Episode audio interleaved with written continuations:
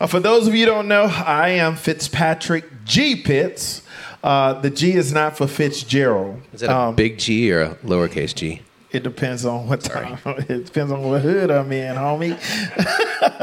uh, but now uh, the G is for uh, Jermaine, and uh, so and right here to my immediate right is I'm Pastor Kevin. That's Kevin L. Reese. Lionel. Lionel, that's what it is. yeah. That's right. But uh, uh, just a small introduction of ourselves before we dive directly into this. Kevin is one of my best friends in the whole wide world, and uh, there's nobody else that I would love to be doing ministry with than Kevin. And so uh, we decided to come together this week as we have been talking this month about relational reconciliation. Who's been blessed by this series so far? Man, just really, who's, who went reconcile before the Super Bowl? And uh, reconcile some relationships, get them together, get your life together. I pray that you were able to go do that. And and we've been talking about this reconciliation, hoping that we will promote unity amongst the body of Christ, you know, and that we'll come together. And you know, the Bible says we have this ministry of reconciliation, and one one section also says we have this message of reconciliation and but but we cannot be uh, ignorant to one of the biggest hurdles of reconciliation that we're facing right now, which is racial reconciliation. And we can't be ignorant or arrogant to think that somehow uh, the racial divide have been totally broken and there is total unity amongst uh, the majority and the minority of people uh, as it relates to the color of their skins. And, and this is tension that we feel everywhere we go. Uh, especially now, it's crazy because it's tension on both sides. And we're going to tackle that today ten- tension between those who are of brown skin and black skin and those who are of the lighter hue, which is uh, of white skin, or clear or translucent. I don't know. They say y'all white. Y'all ain't white. Ain't nothing white. It's not white. His shirt's white. Amen. Uh, I'm really black though, but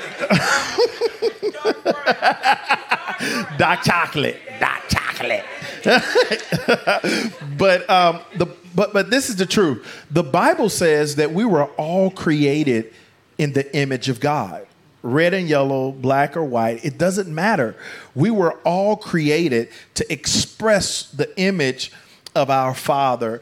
And so uh, we want to make sure that we communicate biblically that, especially this month, you know, uh, as we celebrate Black History Month, which we'll talk a little bit more about that as we get into the message. But normally, this conversation that we're getting ready to have this morning, PK, only happens after a tragedy only happens after something in a community that rocks our community and further divides our community. But I want you to know this as your pastor, and as we pastor this church, and as we cast vision about Anchor, we want to be proactive so we can head off racial trauma and racial issues that may plague our community so we can have a a, a, unity amongst us to where we don't have to deal with those issues, but we be solutions to the problem. Can I get a better amen right there? Who wants to be a solution to the problem? All right, and so we're gonna go through this today, and and so I, I have a question I want to ask you, PK, and I, I really. Uh, want to hear your answer to this, and and it's probably a question that people are thinking, but they're too afraid to say.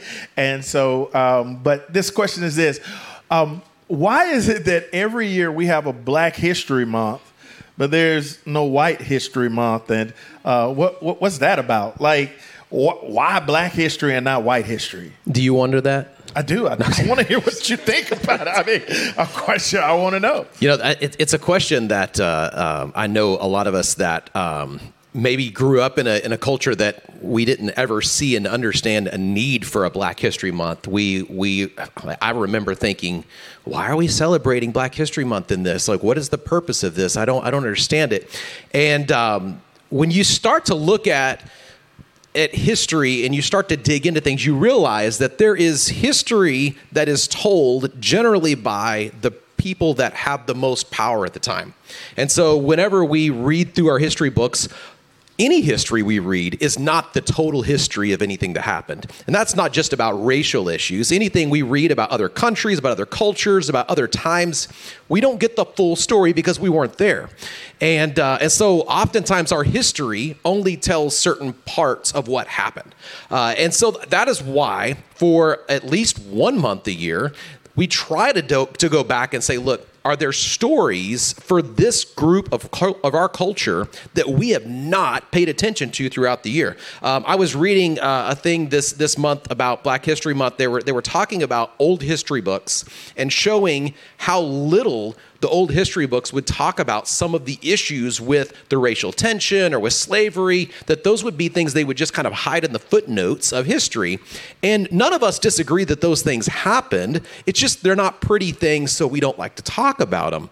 But if we don't go back and talk about our history, we don't learn from it. And we, we also diminish the value of people's experiences that we could be learning from. Um, and and the, the question a lot of people ask is why is there a Black History Month and not a White History Month? And the reality is, every month is pretty much White History Month. I mean, it, it, and it it may sound like a that may sound silly if you're like that. That's just wrong. Like it's not White History Month. But it, if you think about the history that we're taught, we're taught history through the lens of the the culture that has the most control, and that is the white culture traditionally in the American uh, context. And so, uh, most of our history is white history. But um, so here's a question for you why are we talking about this in church? That's that's the question some people are out there asking right now is okay, I came to church this morning because I was hoping to hear something about the gospel or hear something about what God wants for my life. And we're talking about a, a, a political issue or a social issue. Why is this something that's even important to talk about in the church? Well, uh, that's a great question, and I'm quite sure because this is a very popular question that you'll find uh, posed on Twitter and and in the Twitterverse and when they're tweeting, they're tweeting. And uh, but the truth is, the reason we're taking the time out to talk about this because it's God's heart. It's God's heart that all of us get together. That's why when you read throughout the Bible, it's a very uh, intentional to discuss the different creeds. Uh, even when they get ready to enter the promised land, they talk about the Hittite, the Hivites, the Perizzites. Uh, they talk about all the, the Canaanites um, and the, the Israelites. They talk about all the different tribes. And even within the tribes, they talk about the different sects of tribes that they have. Uh, and so even when Jesus comes back and he gives us the Great Commission, he tells us, he says, go into all the world. He knew there had to be a redemption and a reconciliation between the, the different ethnicities that existed. And he said, Go and preach the gospel to all nations. And those of you who've been here for a while, you understand that word nations is ethnos, where we get our English word ethnicity from. And so Jesus was saying, go and tell everyone. It doesn't matter their social economic background, it doesn't matter the color of their skin. All of them are um, benefactors of the finished work of Jesus Christ. And so why we're doing it here at Anchor more specifically is because of the mandate that is on our church. Do not take what God has has given us as common. Not many churches have the diversity that we have here. And so, uh, one of the things Pastor Kevin and I talk about is preserving and protecting what God has given us. And so, we, like I said, we want to be proactive in preaching this gospel that God loves everyone. It doesn't matter the color of your skin. And so it's not a political issue for me. It is a spiritual issue that God wants to tear down the walls that have been, been erected over generations to where they say the 11 o'clock hour is the most segregated hour in America. And we want to make sure that we're shining a light right here from Anchor Chapel that the world knows that God can unify his people. Amen. So, uh, Kevin, let's share a story um, of you you face when you were trying to pursue uh, racial reconciliation? Yeah. Uh, you know, I think most of us have at one time or another probably done something to try and stand up for somebody or to try and make a difference when it comes to somebody being treated poorly because of their race or their culture or their differences. And we often run into conflict when we do that. Um, and the, the story that came to mind for me um, is is about two years ago. We had uh, we're, we're coming up on the two year anniversary in a few months of George Floyd. And right after that happened, Roland and I, uh, we started talking about some things, and we said, "Okay, I think we want to have this this conversation, similar to what we're having, except for it was it was really more me just trying to talk to Roland and hear from him his heart of what he was thinking, what he was feeling during that time." And we started announcing that we were going to have this conversation, and I had a, a person accost me on social media saying, How dare you have this conversation? Who do you think you are that you're equipped to have this conversation and that you're going to heal everything? And you, you know that, that Anchor in the past has done things that have hurt people. Have you gone back and talked to every single person you've ever hurt before you try and work your way forward? And for me, it was a hurtful thing because we had like we we were just trying to do something good. We were trying to have a great conversation, and this person before we even had it was already saying, "I don't like the way you're gonna do this, wow. so don't do it." And I think some of us have been in that position where we've tried to do something, and we didn't like people were mad at us for what we tried to do. We didn't do it right. We didn't do it perfect. We didn't say something. We, we said something that they didn't like the way it came out, and so it it you, just get scared. You, you honestly start to get scared that what if I say something? In fact, when we were setting up today, talking about what we were going to do, um, we talked about how much this issue, we have to be careful what we say because we've seen pastors from the platform say one thing that it wasn't that they intended it poorly. It's just that in the moment they said it in a way that it had a bad context. And those pastors were like burned at the stake on social media because they said one word the wrong direction. And, and so. And it became a soundbite. And so, uh, man, that's that's tough. And if you guys haven't seen that conversation with PK and Roland, it's online. Uh, it's an amazing conversation that you guys had, and I thought it was very substantive what, what you guys covered. And thank y'all for doing that. Uh, for me, um, I I have always been kind of different in my community, um, and so uh, I've always been kind of the outlier for, for what they say. Uh, and my kids kind of endure this now. I remember when we made the decision to go to uh, the church that I was at before I came here, and uh, it was 99 point, 99.999% uh, uh, white. And, uh, and here go a real black man showing up, you know, like black man, super black man, you know. And I remember showing up there, and, and God called us there and uh, I'll never forget when he spoke to myself and my wife, he says, I'm sending you on a Martin Luther King like mission. And uh, we didn't understand it fully, but when we went, uh, we understood. And so, but when we went, everyone who was my friend uh, told us uh, we were Uncle Tom's, uh, sellouts. We turned our back on our community. Um, you you you missed the mark you missed the mission. Um, how you going to do more for them than you do for us? Um, even when i chose anchor to come to anchor um, they told me the exact same thing. And uh, I, I, had to literally um, my, my, wife will tell you and my kids will tell you it's hard sometimes um, for us because of the call that God has placed on our lives to bring this message of reconciliation and to raise up a church that is not only multicultural or multi-ethnic. So. Um, I shared, we shared this story to let you know that even in the pursuit of something righteous, you will be persecuted. You you will be uh, shunned, and and uh, but you have to understand if you just delimit it to a political issue, you'll cave in. But if you understand it's the heart of God to pursue us, you'll keep going with the task. And henceforth, Kevin and I are sitting here, and uh, I get the chance to be the lead pastor of the greatest church on this side of heaven, Anchor Chapel. um, so, Kevin, I, I, it, it's, it's so we're talking about you know the racial uh, reconciliation relationally. But what's the difference between racism and discrimination? Some people don't even know the difference between discriminating and suffering racism. Yeah, I, I think uh, it's an important topic because uh, I, I, know sometimes in today's society we hear terms like uh, racism, and some people are like, "Well, I've had reverse racism on me," and and uh, you know the world is starting to make it where it's harder for a white man than a black man, and so.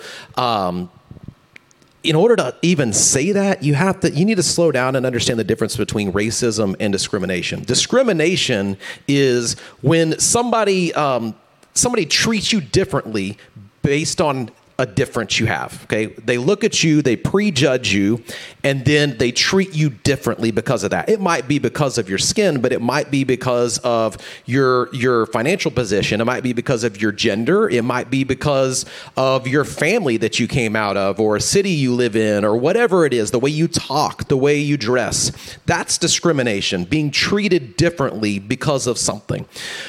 Racism is a different level of that. It involves discrimination, but it it means that someone has diminished the value of a people group. Understand at the root of the word racism is the word race, right? And we're talking about the human race and if you go back into the roots of when racism started, it started when a culture said, we want to regard this group of people as a lower class of human so that we can then feel better about doing things or, or choosing to treat them in a different manner. And so we recognize we can't treat people that are equal to us in this way, but if we can qualify them as a lower race, we can treat them in a different way. So that's the root of where racism came from. The word racism is we regarded someone as a lower race so we could treat them differently.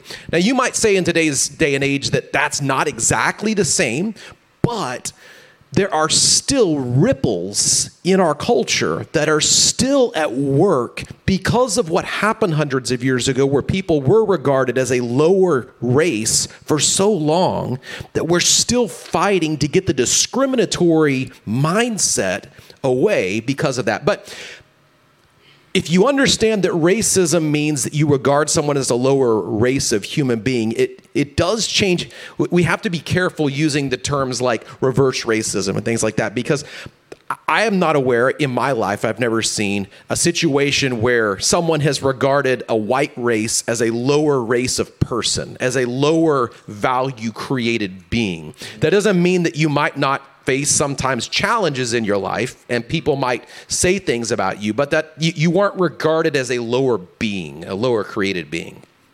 Yeah, that's that's that's good, and I, I think I hope that clears up the difference between discrimination and racism uh, uh, for you. Yeah, well, and here's the thing too: racism isn't just an act against people, right? If you remember, if racism is about uh, treating someone as a lower being. You're looking at a created being that God made in His mm. image, and you're saying, God, that person you made isn't worth as much as I am.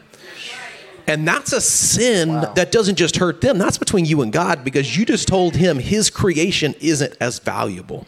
And so that is something that we have to, that's why we, as a church, that's why it's important because we're regarding God's creation at lower values. But uh, uh, let, me, let me ask you this um, is, is this, is this something new just in the past? I know it's obviously not new this year to have racism and racial issues, but is this something that just showed up in America, that just showed up in the last couple hundred years? Where, where's the root of all of this? Well, no. Um, racism has been around uh, ever since the fall of man. Um, it, it is it when sin entered into the world that's when the sin of racism entered into the world. And we can't be ignorant to that. We, we watch this uh, all the way from uh, Adam taking a dominant position over Eve. Uh, we watch Cain and Abel, what happened there. Uh, we see what happens when uh, the Israelites become subject to the Egyptians and, and, and how they were placed under. And then in, even in the first century, we see the Greco Roman uh, culture overtake uh, the world and placed them underneath what their uh, rule was. And so they, they wanted them to be lower and also to assimilate into their culture. And so, in order for them to assimilate, they had to treat them a little different. And so that that mentality transferred across the Atlantic Ocean, all the way to America, and unfortunately, it's because of the fall of man. The Bible says the heart of a man is deceitfully wicked, and who can ever know it? You know, and so they took the scripture and they read it, and they began to perpetuate what they thought the scripture meant, um, and then place people into a people group to say they were not even full humans. Um, and so, my girl, but say that they were not even fully human and it was it was a warped view of biblical truth that perpetuated this stigma. And so now what we have now is people i mean I, I can go into just some details but we decided today we are not going to harp on what was we're going to really push forward but like Kevin said, we have to acknowledge that it was in order to push forward. And so it it exists and it still exists in the hearts of people and it comes out when you least expect it. And so it's not something that just happened over 300 years ago. It happened amongst, um, I, I, I, remember when we went to Africa, true story. I remember when, I'm going to try to say it as fast as I can. My wife and I, we went preached in South Africa, and uh, my wife sung a song, and they were all excited about my wife. And uh, they were like, yes, you know, man, a colored woman singing this song, and that was so awesome. You know, this colored woman is singing this song. And then they were like, now, for the main speaker for the night, we getting ready to bring up a black man. And I looked around in this African church. The only white people was there was the ones I brought with me from America. So they looking at me and I'm looking at them too. And uh, I'm like, wait a second, we all black. And uh, but what I didn't know was that they created racism even amongst the shade of the color of skin. Think about that. And so it's been around for a long time, and uh, but I believe through the power of God we can uh, uh, destroy that. Amen. And so we have to make sure we protect this this union. And uh, so so so how how long ago, Kevin, um, did this take place? How, how long ago was that? Well, I mean, we, we, we know that racism's been around since since the beginning of time. But God actually, at one point, there was a chosen race, mm-hmm. right? So at, there was a time when God actually differentiated a higher race, and that was the Jews. It wasn't blacks, it wasn't whites. In fact, I don't know anybody in this room that that has Jewish, true Jewish roots we were none of us the chosen race. Um, God, back in the, in the New Testament, um, in the Old Testament, He had separated His people that were His chosen people. Mm-hmm. And um, until Jesus came, there was a holy racism yeah. in, in, essence um, at, at that point. But, but but we have Galatians, um, which is the verse we kind of wanted to, to jump in on today to, to start out, um, which is where we find hope to move past um, the division that was defined in the law. Yeah. So, um, who wants to move past that division? Amen. Amen. So, Galatians 3, here's what it says It says, For you are all children of God through faith in Christ Jesus, and and all who have been united with Christ in baptism have put on Christ, like putting on new clothes. There is no longer Jew or Gentile, slave or free, male or female, for you are all one in Christ Jesus. That's the good news that comes in Jesus. That we all get to put aside our past, whoever we were when we were born, whatever defined us before, and we get to put on Christ. Amen. And when we put on Christ, whatever might have been holding us back or oppressing us in the past, whatever might have been hurting us or causing hurt to others is gone because I'm not white. I'm not a man. I am Christ. I put on the image of Christ, and that should be who defines me. Um, all of these divisions man, woman, white, black, slave, uh, free, uh, uh, Jew, Gentile those are, are divisions created that separate power from not power. But if we're all in Christ, none of that matters. And I'm glad Paul realized that because Paul was the very elite amongst his people. And uh, he fought for it. He, he got into it with Peter about this. He got into it with the other apostles about including others that was deemed lower. Um, and but he ran into some obstacles, and I believe we have some obstacles now. I believe a lot of you in this room who name the name of Jesus want to see unity and racial reconciliation amongst us. Those of you who are online, also, you want to see that unity. But there are some obstacles based off our ethnicity that we run into. And and and we don't want to exclude any ethnicity but the major issue is kind of black and white. And so we want to deal, in this country. Yeah in this country. And uh, i'm black you're white i'm ebony you're ivory. Yeah but but even then i mean i i, I think before we go off the rails. We're working in perfect harmony. Um, it's it. That may be the biggest issue in this region of the country, or in, but but I, it is bigger than just black and white. Yeah. I mean, it's it's brown. It's it's it's any. And, and, and here's the thing: it's not even just color of skin, mm-hmm. because over time, the the what's been defined as white and not white has changed over yes, the years. Has. In fact, there are people that that used to uh, Polish, which is very white. Polish used to be regarded as not white because the white culture said we don't want them in our people group, so we're going to hold them out and to, to say they're not white. But then at a certain point, they said, We need you because we need your numbers. And so they redefined them as white. Italians? So that, yeah, Italians, the same boat. Italians were not considered white because we wanted to exclude them from our culture. But then one day they said, we need more people in the white race to maintain superiority. So they said, we're going to define you as white.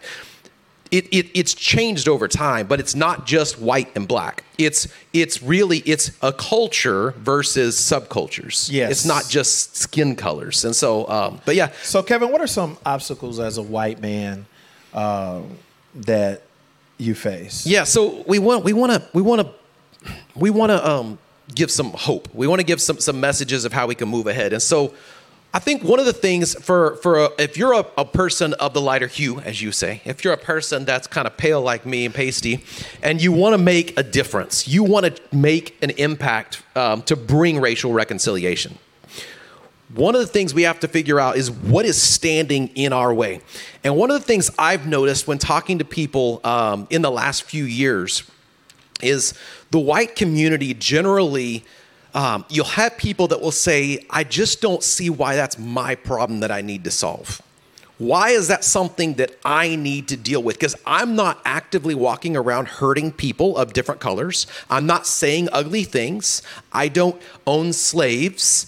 I, my family didn't own slaves, so why is that something I should be worried about? Um, and so people have this thought that I didn't make the wound, so why should I be worried about trying to fix this? Because it's not my problem. Why don't we just go talk to the the the, the Nazis or the you know the skinheads or whatever it is?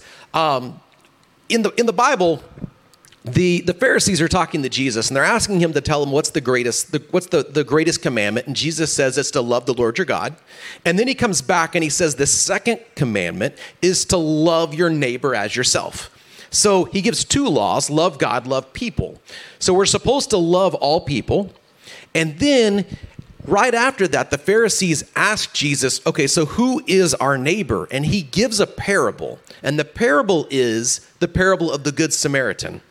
If you remember the, the Good Samaritan story, I'm not going to read through it and go through it all, but you have this man that's hurt. He's beat up. He's left on the side of the road dead and you know this person from the church comes by and they see him and they skip over to the other side of the road and and you, these people keep just like walking around him ignoring the wounds right and finally, a Samaritan, who, by the way, this is a racial issue because the Samaritan would have been regarded as a lower class person. He was a dirty person. You stayed away from the Samaritans. The Samaritan said, I see this hurt man. I'm going to offer him healing. And he took him to a place to get healing. Now, the Samaritan could have looked at him and said, I didn't hurt you. What do you want me to do? Why don't you go find the guy that beat you up and ask him to come back and take you to get healing? And that's kind of the posture that a lot of us take when it comes to racism is we say, look, I am trying to not cause hurt myself. Surely that's enough. I don't have to actually speak up and provide healing. I can just not cause hurt. But how would that make sense to look around and see hurt people around you and just say, hey, look, I didn't hurt you? Like that doesn't create healing. No. That doesn't bring hope. That that doesn't if if you, imagine a hospital and the hospital all they said when you came in was go find the person that hurt you. Go find the person that hurt you, let them fix you. Hospitals are there to heal people that have been hurt by by other people. Nobody's in the hospitals hurting people, right? The church is supposed to be a hospital for souls. We're supposed to be having people come in that bring their brokenness and their wounds that they've suffered from the hands of others, and we help them find healing through the wounds of Jesus. Amen. And so um, we got to stop arguing about whether we caused the pain and just see the pain of others and say, it don't matter if I cause this pain. What can I do? What can I say to help find healing? But uh, what, what about for you? When, when you talk about people in the black community, what can they, uh, what kind of obstacles stand between them and finding or, or helping to find reconciliation? I could have picked a bunch, but I, I chose this one because uh, in order to get a different fruit, you have to change the root. And I think the root of the obstacles for the black community is this we claim wounds that we really don't have. Um, and so we, we, we, we, listen, don't play the victim if you don't have a wound. And so that, that's the equivalent of, you know, when you see little kids, they, they have a friend that get hurt and uh, that friend is hurting and, and his mama give him a Band-Aid. What that other little kid go to his mom and say, I want a Band-Aid too, you know? And they go put the Band-Aid on they walk around like they're hurt just like the other kid, you know? And, and in our community, we've done that. Um, I, I, remember uh, sharing uh, in Donaldsonville, which is 80% black. Uh, I asked them all, I said, How many of you were slaves? And, and I want to ask y'all that. How many of you in here were slaves, Af- African American people? If you're online, were you slave? Max? Slave. Okay. You there's no hands went up, right? I didn't see any. Okay, I didn't see any either. But we take on the wound of slavery when those slaves fought for us to not have that wound. And so we, we look at the civil rights movement and we, we see the atrocities that happened to the Dr. Martin Luther Kings, the, the Rosa Parks, and all these different things, the Emmett Tills, and all these things that happen. And we'll look at that and we'll say, that's why I hate white people. And I'm like, they were fighting for us not to carry that hate. They were fighting for us to be able one day to do what Pastor Kevin and I are doing right now to love each other. It wasn't for us to turn around and make them the victim. Do you hear me? Matthew 6:14 says this. It says, uh, if you forgive those who sinned against you, your heavenly Father will forgive you. But if you refuse to give other, forgive others, your Father will not forgive your sins. And so our obstacle is we've taken on an offense that's really not our offense. I didn't say we took on, we, we're not supposed to take on the fight for equality, but we are not supposed to take on the offense. We don't fight from a place of offense. We fight from a place of, of trying to reconcile. And so we, oh gosh, this is good. See, Dr. Martin Luther King had it right. He said, I choose, I decide to stick with love because hate is too, too great of a burden to bear. I can't walk around hating people, especially when they didn't do anything wrong. I mean, I, most of my best friends are white. I'm serious. So there was a guy that, that we thought was our grandfather to the day he died, and he was a Klan leader. Wow. Y'all laughing, that's the truth. And he treated us like his kids. And so we, we're trying to go after heart. And if we don't work to heal the wounds of the body of Christ, we won't be effective in advancing the gospel or the message of reconciliation.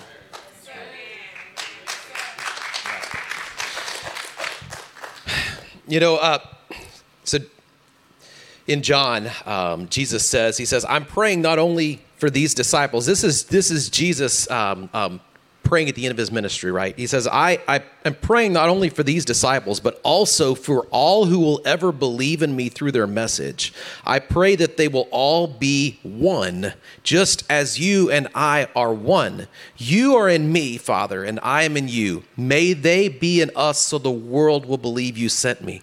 If we are divided as a church, if we're fighting as a body of Christ, how in the world will the world hear the truth of the gospel? They're just going to see us fighting and bickering all the time, and they're going to say, well, they ain't even got it figured out yet, right? And the church, for a long time, chose to remain silent on these issues. It chose to ignore these issues. It chose to perpetuate patterns.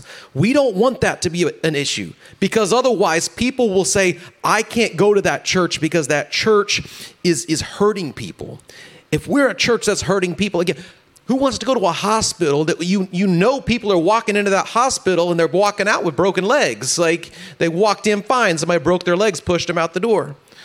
Oh. We don't want to be a church where people say, you know, I walked in there and I walked out hurt. Wow. Or I walked in hurt and I walked out with the same hurt because they wouldn't even acknowledge it. We want to be a church that brings healing. Um, Ginetta Sagan says this. She says, Silence in the face of injustice is complicity with the oppressor. As a church, we don't want to be silent in the face of injustice. We want to acknowledge it, we want to address it, because if we don't say anything, it means we are complicit with what's going on. We can't just say nothing. We have to address it because for too long the church did choose to be silent. So, um, so today we do want to talk about. We want to we want to give you some practical solutions for reconciliation before we get out of here. So, we're going to give you a couple of practical reconciliation practical steps for reconciliation. I'm going to give you a couple for uh, for for those of you who are a lighter like me. I'm going to give you a couple of, of practical steps that you can do, and uh, we'll let Pastor Pitts give a couple from his perspective. So pull your note uh, applications out and let's take some notes. Come yeah, on. here we go. So here we go. Three practical steps towards reconciliation if you're in the white camp. That that sounds bad. Camp. Shouldn't say camp. Mm. See, I told you the problem with these conversations That's is you say one thing and it gets, it'll be on Facebook. The anchor scandal. You watch, it'll be Good Morning America this week. We go, we ain't coming back from this one. That's right. So here's the thing three things you can do. Um, number one, expand your circle to include people from different cultures. Expand your circle. That's the first and easiest thing you can do. If you are constantly hanging out with people that look like you, think like you, talk like you, you will never understand other people. You will never be able to understand where they're coming from. You'll never build new relationships, and you'll always think of things as they're different. You'll always see the division, and you'll you'll be comfortable in that. Um, so uh, learn about the experiences of others. Talk to them about it. Um, watch a movie or read a book about a different experience than yours. There are movies that that that you might put on, and you're like, I just feel weird when I watch this. It just makes me feel uncomfortable because it's talking about things that I don't understand, and it's a different culture. I'm not just talking about books and movies about the historical aspects of slavery. I'm talking about watch a movie that you might say, oh, that's a black movie. I don't know. Like, watch a show, you're like, that show is for the black culture. Watch it. Maybe you'll learn about their culture. Maybe you'll understand it. And maybe you'll realize how much of our culture and their culture are intermixed if you watch those things. Um, sit with somebody with a different background and ask them about their experience. And when they share their experience, just listen. Don't argue. Don't diminish it. Don't say, "Well, hold on, I think you were exaggerating or you're you're saying this isn't really." Just listen because their experience is their experience. Let them say it. Listen and learn from it. So, uh, the first one, expand your circle. The second one is this: put yourself in situations where you are the outsider. That is something that we don't want to do. We like being the the the in a room where everybody is the same as us, where we feel comfortable. But you need to specifically inject yourself into a situation where you are are the only in the room or close to the only in the room. I've had that opportunity in the last couple of years. Um, in this last year, there were a couple of funerals that I went to this last year where I walked in and I was like, I'm the only white man in this room. Pitts made me stand up here and welcome people to a funeral where not only I was the only one white man in the room, I was about the only one without a gun. and you would think that I didn't feel comfortable. And I, that, that wasn't that was not a that, by the way that wasn't a stereotyping situation. We were literally having to ask people to go back and put their guns in the car. That was not. Yeah, I'm not, no joke. Yeah, For this real. is For real. the one guy literally bu- walked in with a pistol in his pocket and a bottle of Hennessy in his hand. so, so Yes, sir. I'm I'm not I'm not stereotyping. Kevin fit right in. Just saying. Just saying. So, but, but you know what? My type of funeral. As as awkward as a, and uncomfortable as I felt in that moment, the reality is, as a white person, I don't understand how often people that are black, that are Hispanic, that are Asian, they walk into a room and they are the only. It is often for them. And they have learned to walk in and, and embrace it and to be a part of it and to, to, to try and find comfort in understanding the other side because they've had to. We need to force ourselves to, ex- to, to put ourselves in that situation um, and it's okay to be awkward. It's okay to feel tension. Just go in and listen and learn. Um, and so the second thing we're going to do is we're going to put ourselves in those situations. And the third one's this speak up against anything that isn't leading towards unity. Speak up against, again, silence in the, it, it- silence is, is complicity with the oppressor. So speak up against anything that's not leading towards unity. So how can you do that? You're going to hear people say jokes and stereotypes and things like that that you know, hey, there's just no place for this. Just say, hey, look, I'd prefer you not say that. I'd prefer you, let's not talk. I, I, I don't want to hear that kind of language. I don't want you to talk that way. I, I don't I don't take part in that. Speak up against it. Um, sometimes people are going to say things that are ignorant. Um, ignorance is not a, a, a slam on someone, it means they don't know.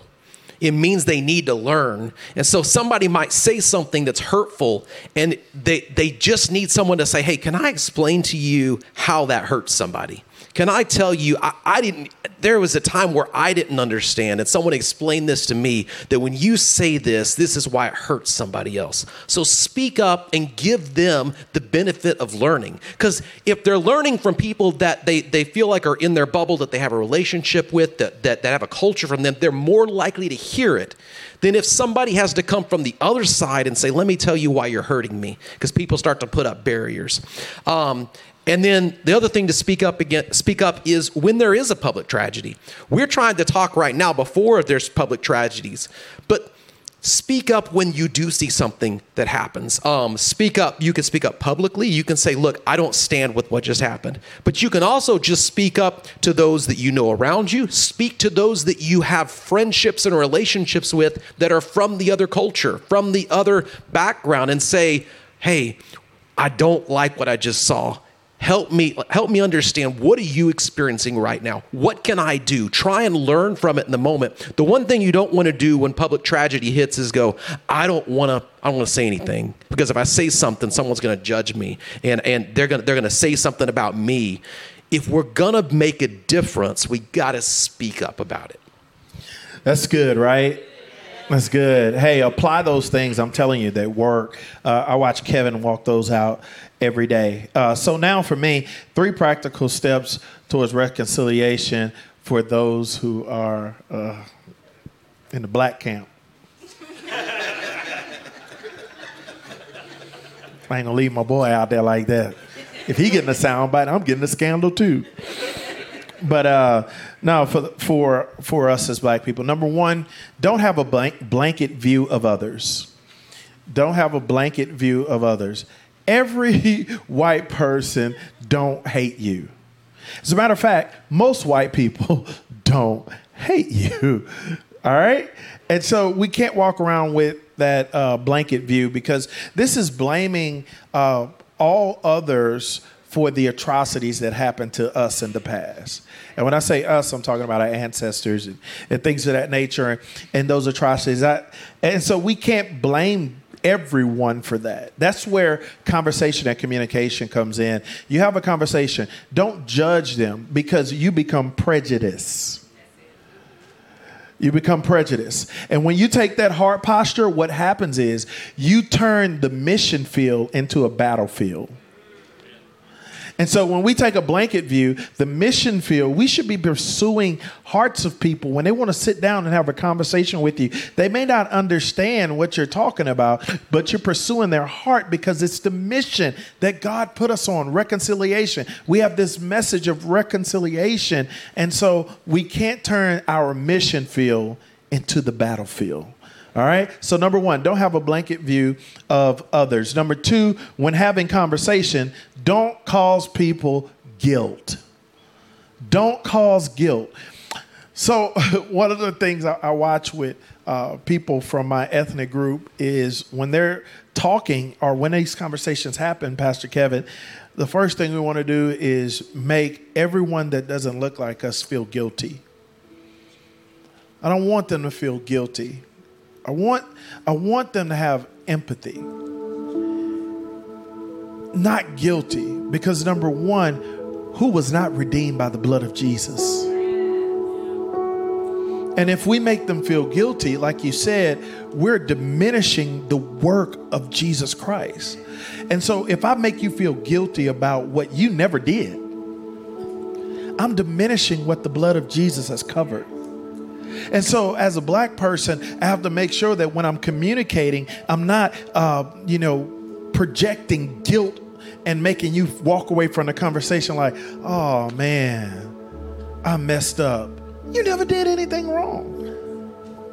You never did anything to me wrong. So instead, extend grace so there can be reconciliation.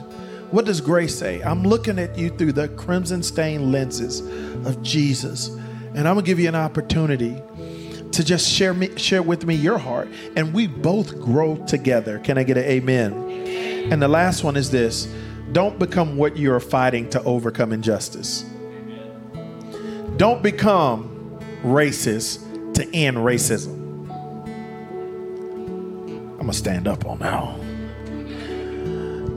Don't be racist to end racism. That'll never work. It'll never happen.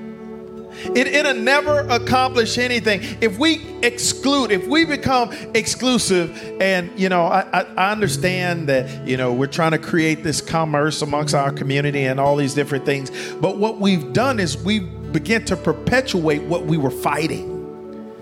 And it's not inclusive. And so, what we're saying is, we want you to lay down who you are to become more like me so we can have equality. Is that equality? No, that's not equality because now we create an, a different imbalance. It just swing the pendulum the other way. It goes the other way, and now we're back in the same position. And so, Kevin, what I've learned is a lot of us, we don't want equality, we want revenge.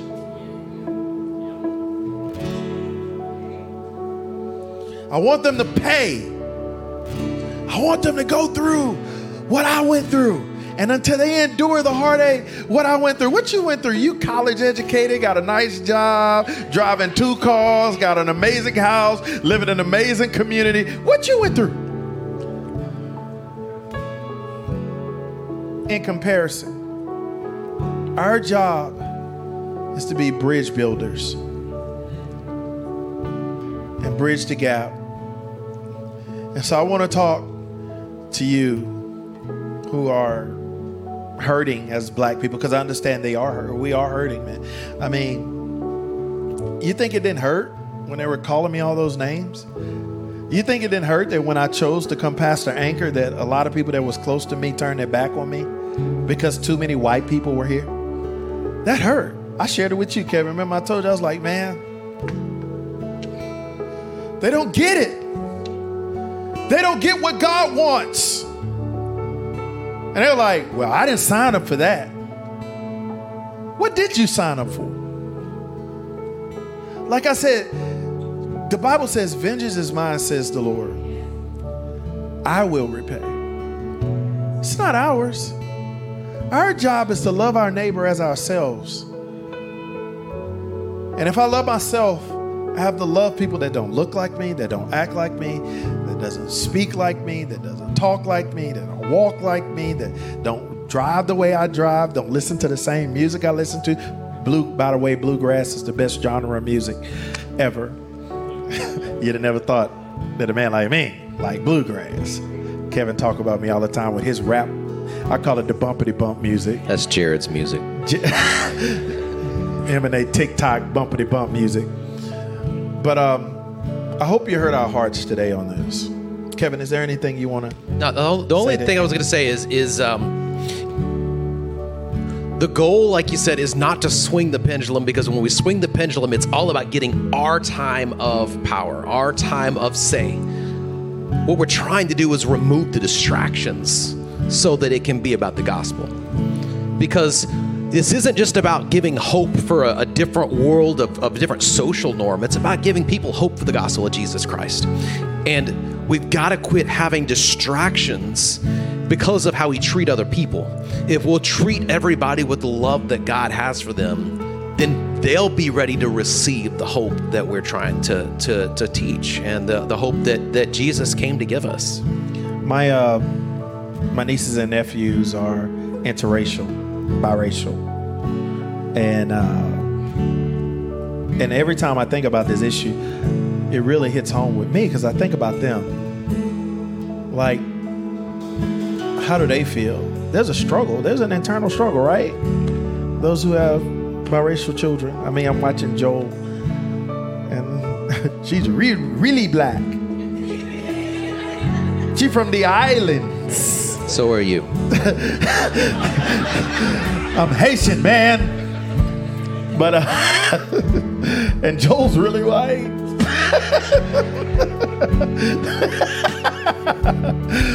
but I watch this and I get excited, Kevin, about the potential of what Anchor can do and bringing hope to every soul. That's a part of bringing hope to every soul. So we want to pray uh, right now, and whew, I feel God's presence here. His presence is here, uh, and we want to pray. And uh, but before we pray, stand up to your feet, right? Stand, stand on your feet, jump on your feet. Now kneel and stand and kneel and stand. But um, come on, let's give it up for Pastor Kevin and his transparency and. Thank you, Wes. Um, but do me a favor. Try to find someone that don't look like you right now. Just move and find someone that doesn't look like you. If you're married to them, that's cool. Joel and Trey, like, psh, done that. Where Ryan at? Ryan, like,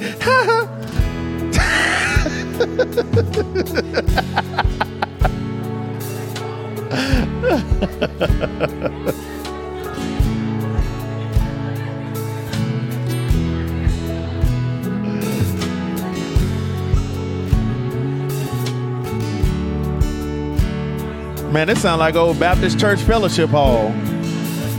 All we need is some chicken and some cornbread.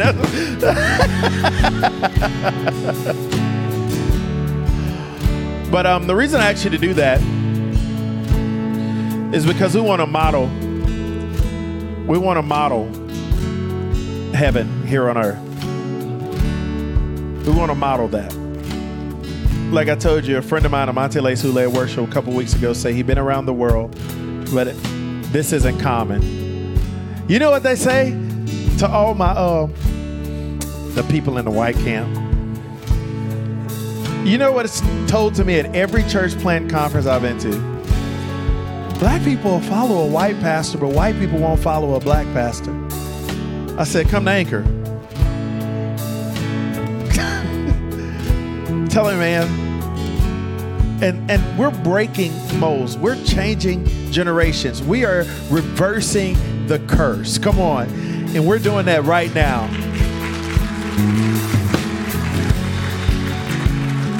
We're doing that. And so let's just pray. I see you, amigo. Gloria a Dios. That's all I know. Gloria jamon. That's ham, right? It's ham. Pollo loco.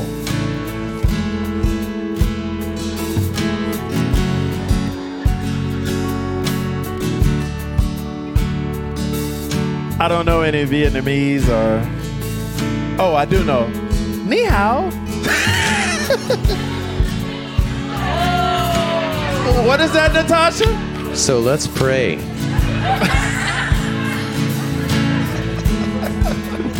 We're going to have to do a whole nother week to undo this. Welcome to our staff meetings 1.0. All right, let's pray. Father, we thank you, God, just for your heart being on display today. Father, we pray, God, now that as we go forth, that the joy that's in this room will overtake our communities. God, we speak to the north, the south, the east, and the west, and we declare that unity will be the natural thing, God. It won't be something uncommon. It won't be something that we dream about. Uh, Martin Luther King already had that dream. Let that dream become a reality. God, that there is unity like we experience here. Father, I pray, God, that you will soften our hearts on both sides, all sides, God, that we can receive the truth of this word. Father, I pray for my brother and my sister. God, even as they pursue reconciliation, like we said, there will be some obstacles. But God, you said in your word, if we have faith the size of a mustard seed, we could speak to a mountain and tell it, Be thou removed and cast into the sea.